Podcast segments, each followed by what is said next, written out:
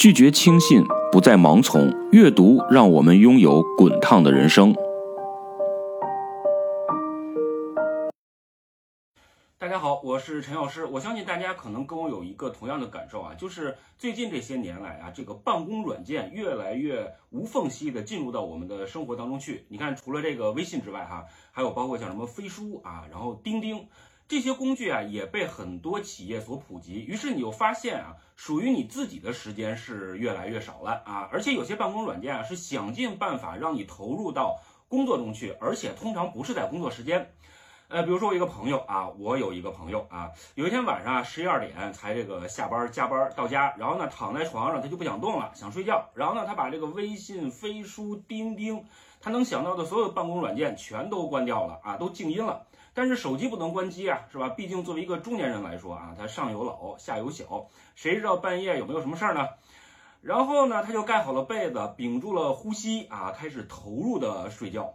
在半梦半醒之间，忽然这个电话就响了，嗡的一声，是吧？然后哥们儿就拿起了手机，发现是老板打的电话啊。老板很愤怒，说你你干嘛呢你啊？我刚才给你发了一条微信，你也不回复，赶紧看一下，快点儿。哥们儿说：“哎哎哎，马上啊！”挂了电话之后，就打开微信一看，老板发了一条啊，说：“请马上看一下钉钉。”嚯，紧张啊！然后哥们儿就赶紧关了这个微信，又打开了钉钉。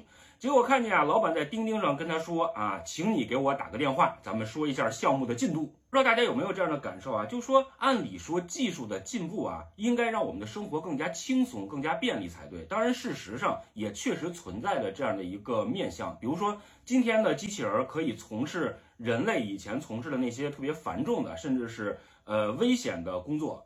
然后呢，比如说 AI，甚至可以代替人来做这个设计啊，甚至包括写作啊，这个让我觉得挺紧张，是吧？毕竟我是一个文字工作者。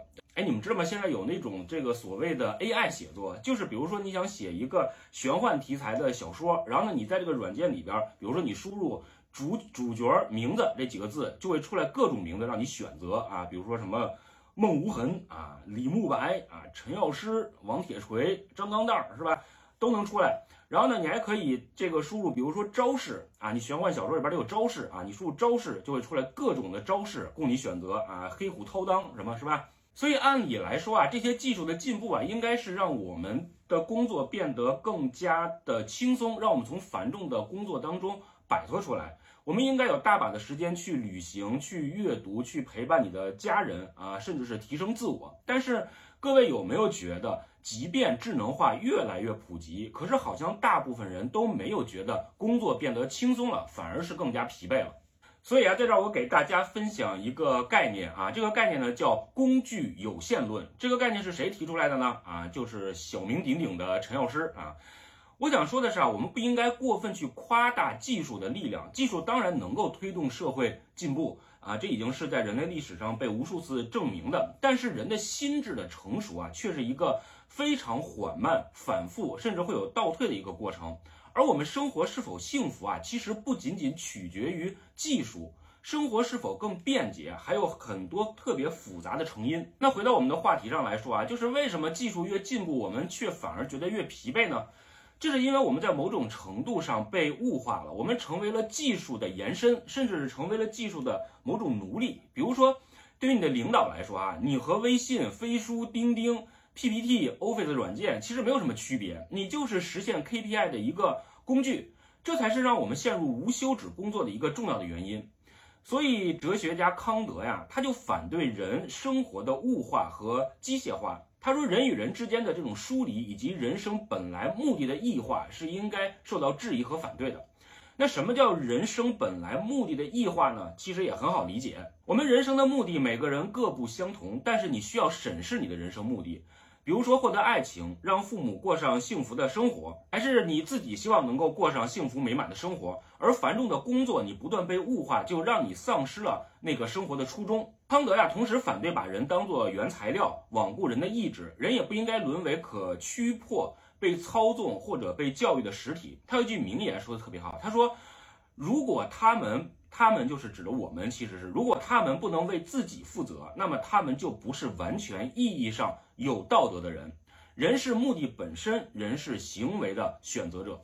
可能会说这是一个理想状态啊，太难了。确实，我非常认可你说的这种艰难，包括我自己其实也很难摆脱这种境况。但是这不应该成为借口和某种口实，你依然有选择的权利。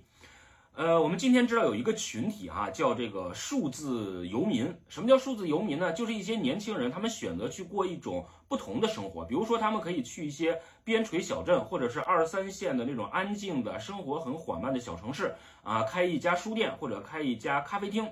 同时啊，他们通通过这个互联网来完成自己的本职的工作。可以说，他们就是利用新技术让生活变得充盈而饱满。他们是数字化时代的陶渊明，不同的地方在于啊，因为技术的进步，因为他们被技术所裹挟，他们无需再为五斗米折腰。当然，获得自由其实比接受束缚需要更大的勇气和决断力啊！你可能会陷入到一种孤苦无依、极为寂寞的境地。呃，我可能无法到达那个境界，但我非常钦佩那些努力做自己、努力成为自己的那些人。好，那最后送给大家哲学家尼采的一句话啊，他说：“成为你自己。”每个年轻的心灵日日夜夜都听见这个呼唤，并且为之站立。我们除了稍纵即逝的今天之外，别无所有。我们对待它，应当敢作敢为，敢于冒险。尤其是因为，无论情况是最坏还是最好，我们反正会失去它。好，如果你喜欢我的节目啊，请关注并且点赞。咱们下次再见。